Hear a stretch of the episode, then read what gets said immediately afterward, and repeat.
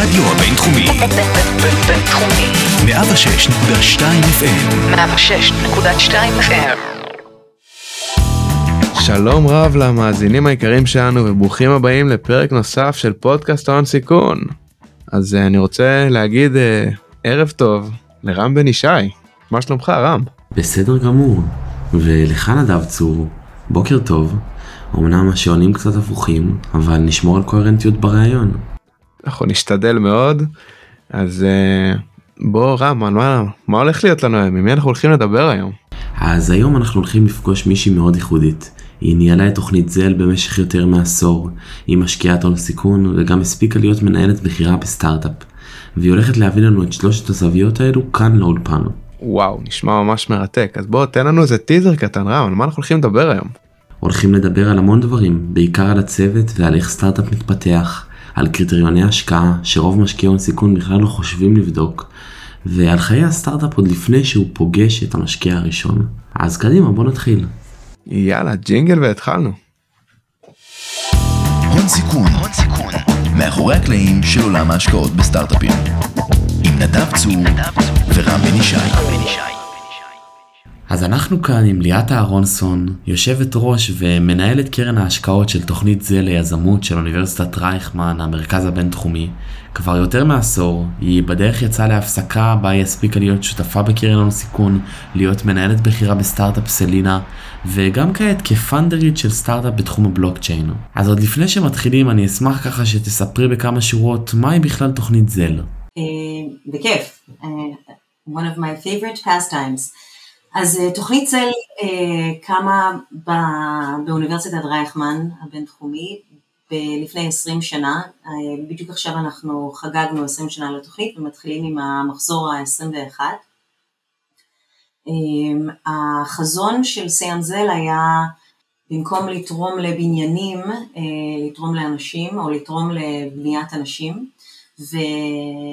הוא ופרופסור רייכמן הגו את, ה, את התוכנית ואיך היא תתבצע, וככה זה יצא לדרך ב-אלפיים ואחת, והרעיון של התוכנית לאפשר לנבחרת מאוד קטנה של סטודנטים להצטוות לצוותים ולנסות להקים מיזם במהלך הלימודים, מתפיסה שככל שעושים משהו אמיתי ו, וקשור לעולם העסקי ה... הקיים, לומדים יותר, בין מההצלחות וכמובן מהרבה מהכישלונות או הסטבקס בדרך. טוב, אז תוכנית זל היא באמת תוכנית מדהימה, ובתור מי שליוותה מיזמים, מהי לדעתך החשיבות של תחום המימון למיזם? האם בעצם מימון זה סוג של איזשהו עקב אכילס בחיים של מיזם? מבחינה אובייקטיבית, סטארט-אפ בלי כסף כנראה לא ישרוד, אז במובן הזה אולי כן, אבל אני לא הייתי אומרת שזה הדבר הכי חשוב לסטארט-אפ. אני חושבת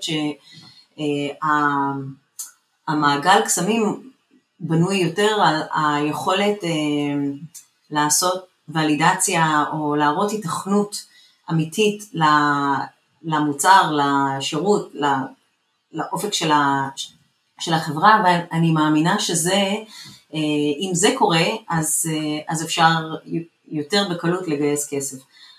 כדי שזה יראה, צריכים לקוחות. אז דווקא הייתי חושבת שה-make it or break it, הוולידציה של השוק ולקוחות, אנשים שמוכנים לנסות ולנסות ולשלם עבור המוצר. כשיש את זה, אז לגייס כסף יותר חשוב. אבל ברור שהחברה לא יכולה להתקיים בלי כסף. אני כן, אני יודעת שהנושא הוא הון סיכון, אבל אני גם כן רוצה... לזרוק איזה ניצוץ באוויר, כרגע בקרן של, של תוכנית זל, יש לנו, עוד לא היו לנו אקזיטים, אבל מה שיש לנו זה חברה אחת שמשלמת לנו דיבידנדים, כי אנחנו המשקיע היחיד בחברה, וזו חברה שנקראת bootstrapped, זה אומר שהם מימנו את עצמם תוך כדי מחירות, והיום הם... כנראה מאוד מצליחים אם הם משלמים, משלמים לנו עם האחוז המאוד קטן שלנו, אה, דיבידנדים מאוד משמעותיים. אז אפרופו חת התכנות, השוק היום קצת מוטה לטובת סטארט-אפים שבשלב מאוד מוקדם כבר מצליחים להשיג לקוחות משלמים, למרות שתעשיות שונות ושווקים שונים סובלים במרכאות מתהליך מחקר ופיתוח קצת יותר ארוך. אז תלוי מה צריך לעשות, אבל גיוס כסף זה... זה... זה מסע אה, גם פסיכולוגי וגם אה, עסקי. צריכים למצוא אה, the minds בין מישהו שיש לו כסף ומאמין בחזון של הסטארט-אפ, ומישהו שרוצה להוביל אותו. ככל שהולכים ל-earlier stage, וככל שהולכים ליזמים יותר צעירים, אז הדרישת הוכחת התכנות כנראה תעלה. זה, זה, לעומת זאת, יזם מנוסה, שזה הסטארט-אפ השלישי שלו, יוצא לגייס כסף, ו, ויש בוגר זל אחד שעכשיו באמת בסטארט-אפ השני שלו, יצא לעולם עם מצגת של שישים עמודים של מלל, בלי שום התכנות אה, לכלום, והופ, אה, הצליח סיד מאוד מאוד מאוד משמעותי. אז אני, השאלה הזאת היא לא יכולה להיות, אה, היא לא אקסיומטית, היא, זה תלוי ביזם, תלוי באינדוסטרי, אם אתה, אה, משהו בסייבר אפשר לגייס יותר כסף מאשר משהו בפאשן טק, אה, אם אתה גיימר ואתה עושה משהו בעולם הגיימי, יש המון כסף לשם, ולא צריך להראות כל כך הרבה תכנות uh, כדי לעשות את זה. אז זה גם מאוד תלוי uh, גם, גם השוק וגם uh, השלב של ה... והניסיון של היזם. מגניב מאוד. אז יש לי שאלה די לא מעניינת, אבל דווקא הפרספקטיבה הייחודית שלך יכולה להפוך אותה למעניינת. לך יש יותר דאטה מכל משקיע הון סיכון, בגלל שאת מכירה את השלב ההתחלתי, האחור השחור הזה, שהצוות נפגש ובונה את הרעיון ומתחיל ליישם אותו מאפס, עוד הרבה לפני שהוא פוגש את משקיע הון סיכון. אז מהניסיון הרב השלבי שלך, מה יותר חשוב, צוות או רעיון? בסוף, ושוב אני מדברת ב... בתחילת הדרך, במה שנקרא early stage, pre-seed, seed, עד series A. כשמדברים ב-series B, C, D, אז השיקולים הם לגמרי אחרים, עדיין צוות זה מאוד מאוד חשוב, אבל, אבל אז המטריקות והמחירות, המספרים, משחקים תפקיד יותר גדול. בתחילת הדרך של המסע של הגיוס, אין מה לעשות אלא להתמקד בצוות, כי הרעיון כנראה עוד ישתנה, יכול להיות שהשוק ישתנה, יכול להיות שהכל ישתנה, והתקווה היא שהצוות לא ישתנה, וגם ידע לעבור את הגלים האלה ולעשות את ה... לדעת להיות איתן כשצריך לעמוד איתן, וגם להשתנות ולשנות ולהתגמש כדי... להבין את השוק כדי, כדי להיות קשוב למה שהשוק אומר. אז אני רוצה רגע לשאול אותך, את כמשקיעה, אם היית נתקלת עכשיו בצוות שנראה לך רציני ומעניין, שהרעיון שלו עדיין לא מגובש, או אפילו לא רעיון מעניין בכלל, היית מוכנה להשקיע בו רק על בסיס הצוות? אני חושבת שברמה, ברמה הפרטית, האנג'ל אינבסטמנטס שאני עושה, אני לא משקיעה בכל כך הרבה אנשים, אני לא, אני לא משקיעה בכל כך הרבה, אני לא עושה כל כך הרבה השקעות שאני צריכה, שיש הרבה מצבים כאלה. אני בדרך כלל כן עושה שיקלול בין הצוות, שאני כן שמה את הדגש על הצוות, וגם ההזדמנות בשוק, אם השוק מספיק מעניין, אם היזם מכיר, מספיק מכיר את השוק, אבל אני לא מתיימרת להכיר הרבה אינדוסטריז, אפילו אינדוסטריז שאני נמצאת בהם, כדי להבין, ואני מקווה שהיזם יבין יותר טוב את האינדוסטרי. אז התשובה היא בסופו של דבר כן, בעיקר בצוות, אבל אני לא, לא מתעניינת במה הם עושים. את חושבת שרעיון מאוד טוב ושוק מתפתח וחם יכול לפצות על צוות מאוד גרוע? אני, לפחות ב-עשרים שנים שאני בתעשייה הזאת, אני עוד לא, עוד לא ראיתי את, את זה קורה. עכשיו גם יש עניין של מה זה צוות גרוע ומה זה צוות טוב, כן? יכול להיות שאני לא אתחבר לצוות, זה לא אומר שהם לא מאוד מאוד יצליחו, אז, אז גם מה זה צוות טוב, זה גם עניין מאוד סובייקטיבי של, ה, של המשקיע. בסוף משקיעים, זה אולי הנה חדשות מרעישות, בסוף משקיעים הם בני אדם, והם צריכים לקבל החלטה, או שהם מייצגים כסף של מישהו אחר, ואז הם כמו היזם, הם היו צריכים לגייס כסף, ועכשיו הם צריכים אה, להניב תשואה אה, מהכסף הזה. או שהם משקיעים את הכסף של עצמם, ואז גם לזה יש אה, תמיד עלות אלטרנטיבית למה עושים עם הכסף הזה.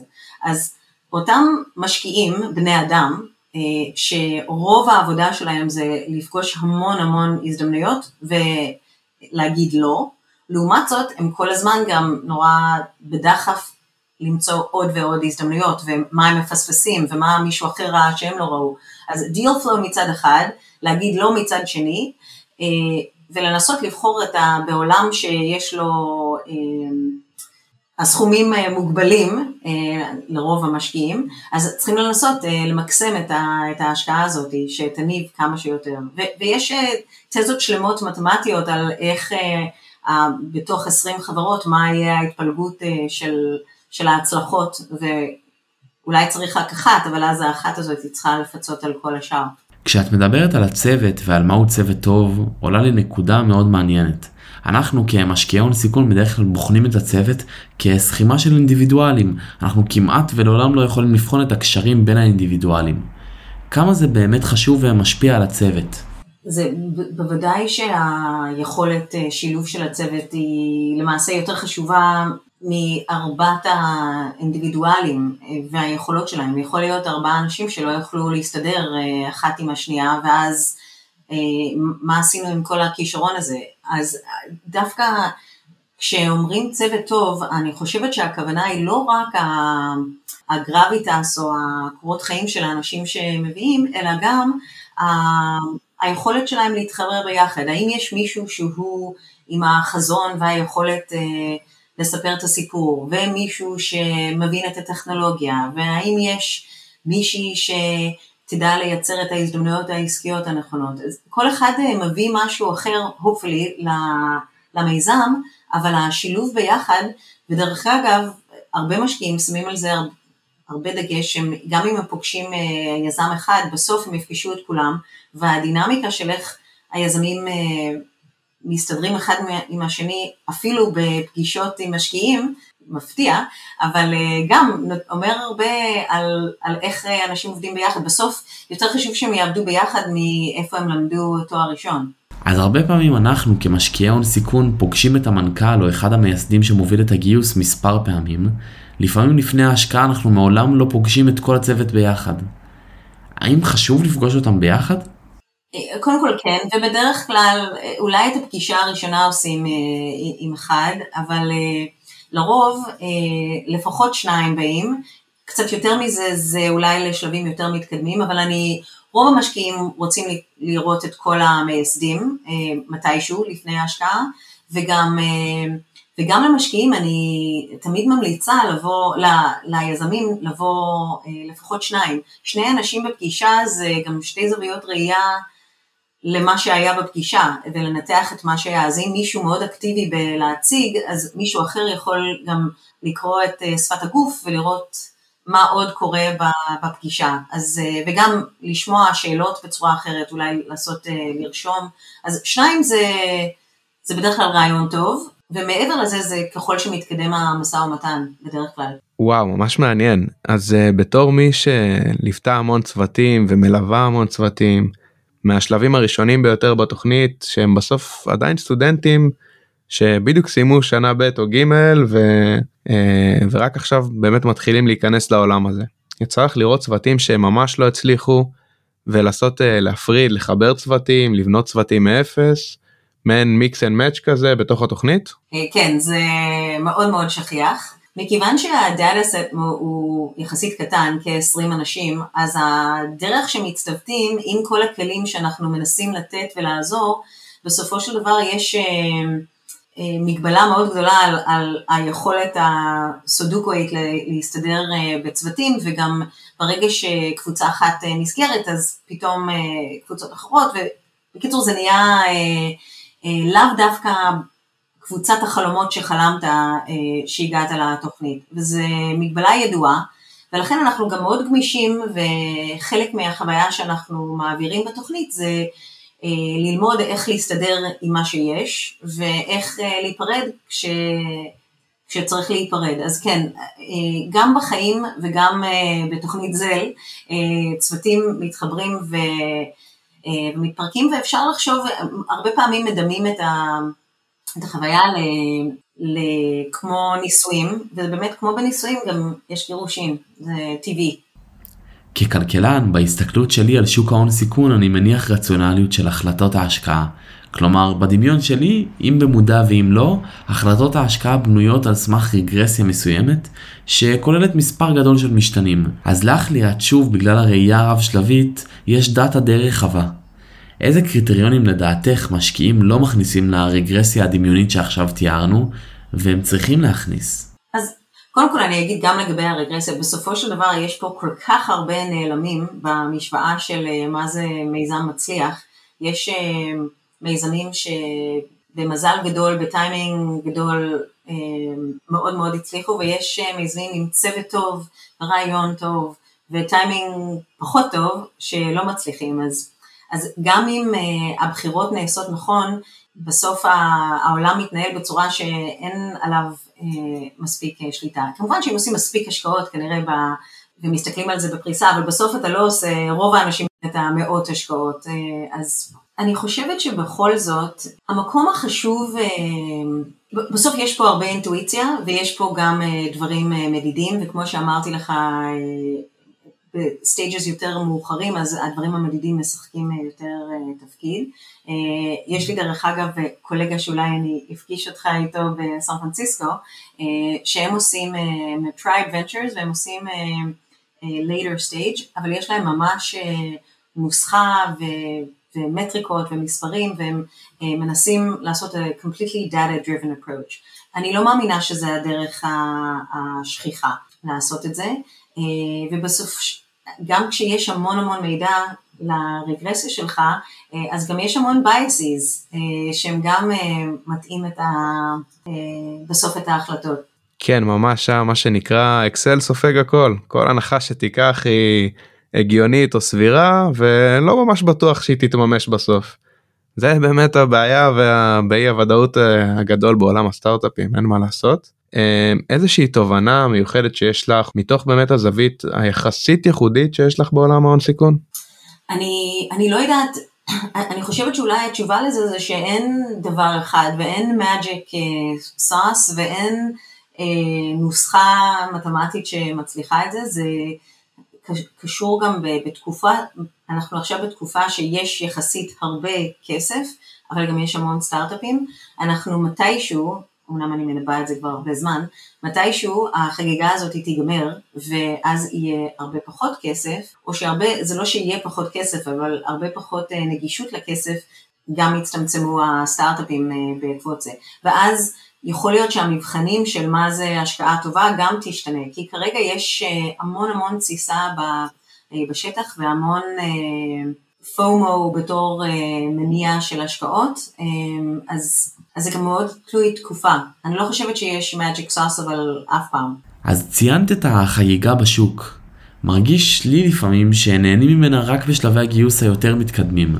גם בשלבי הסיד והפרסיד את מרגישה שהחגיגה בעיצומה? כן, אני, שוב, יותר קל לגייס כסף אם אתה יזם מצליח וזה המיזם השלישי שלך, אבל כמות הכסף כרגע בישראל ל...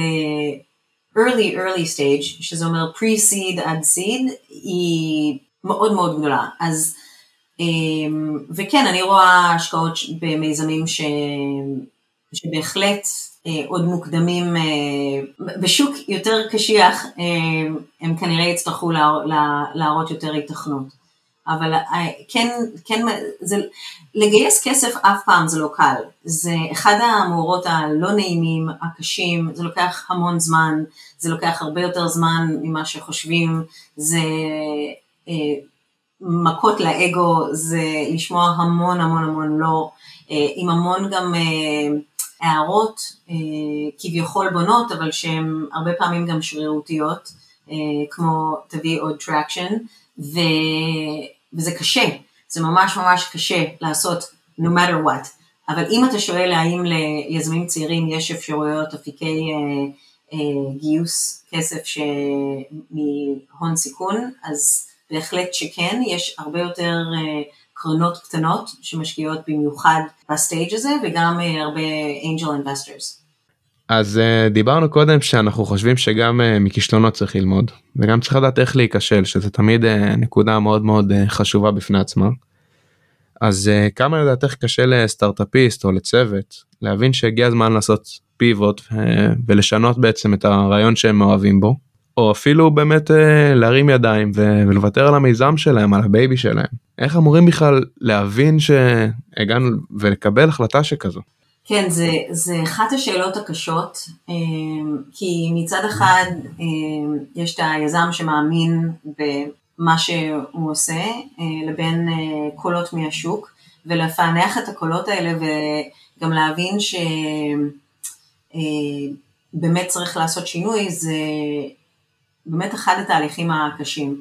ויש גם הבדלים בין פיבוט ממש לפענח, עולם תוכן אחר, לאיזשהו סטייה קטנה בדרך, אולי לשוק יעד אחר, אולי להתכווננות ל-target customer, אבל ההחלטה היא מאוד קשה, ואני באמת ליוויתי הרבה חברות בכל מיני תקופות של זה. אני אפילו,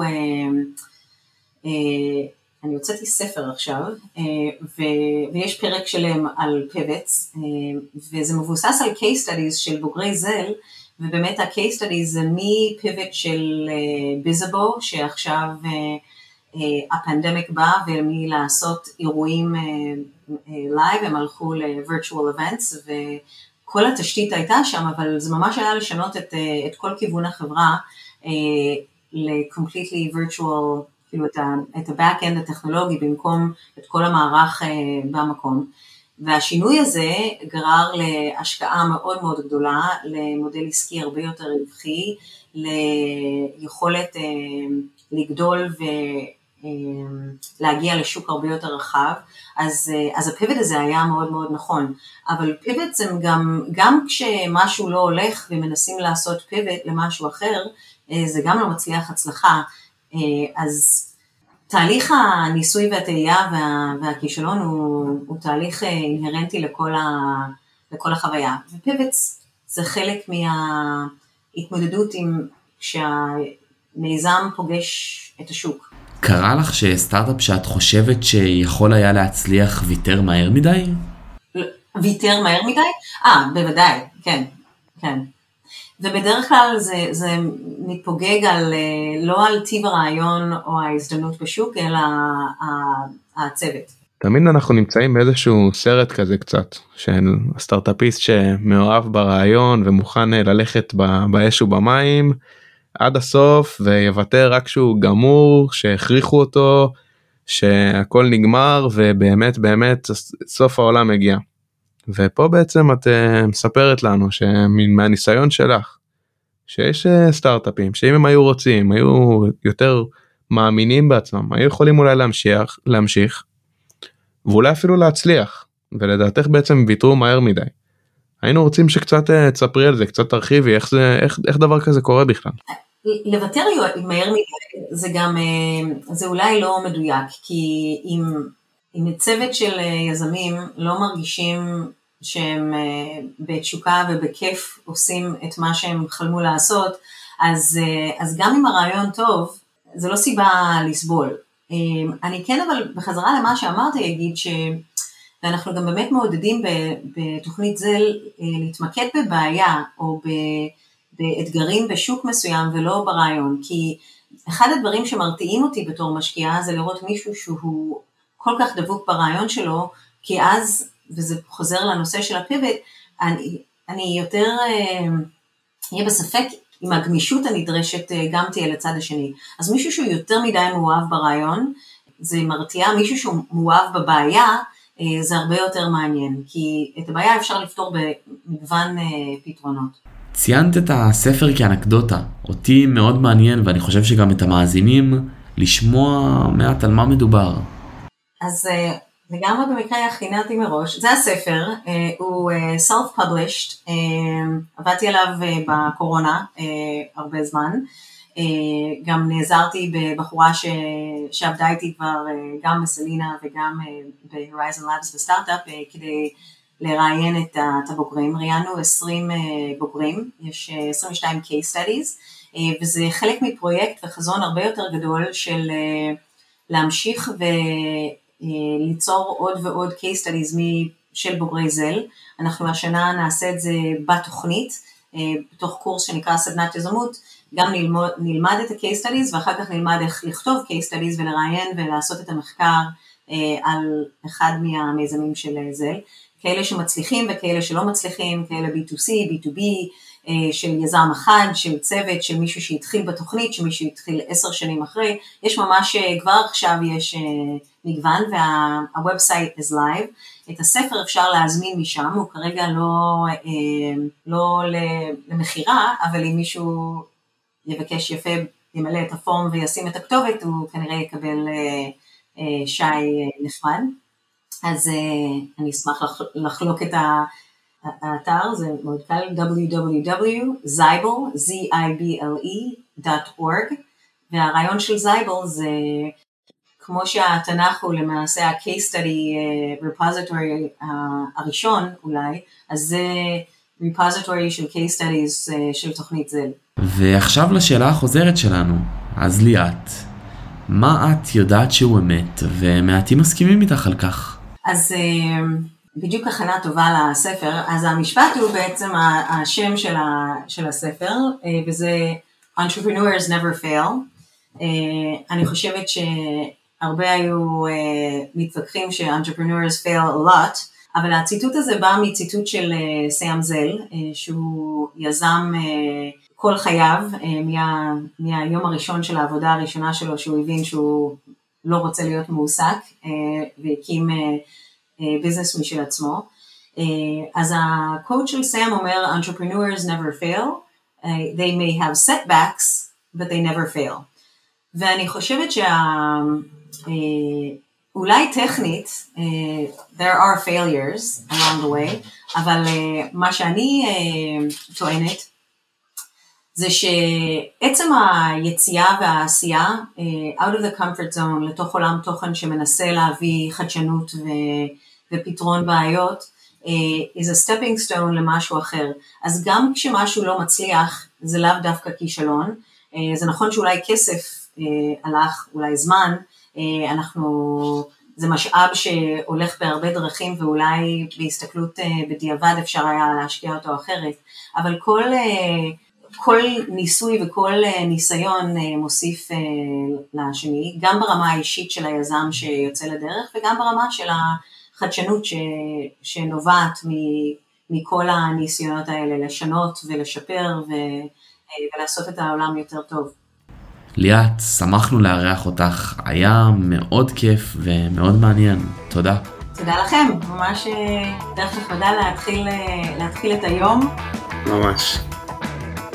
הון סיכון, מאחורי הקלעים של עולם ההשקעות בסטארט-אפים, עם נדב צור ורמבי נשי.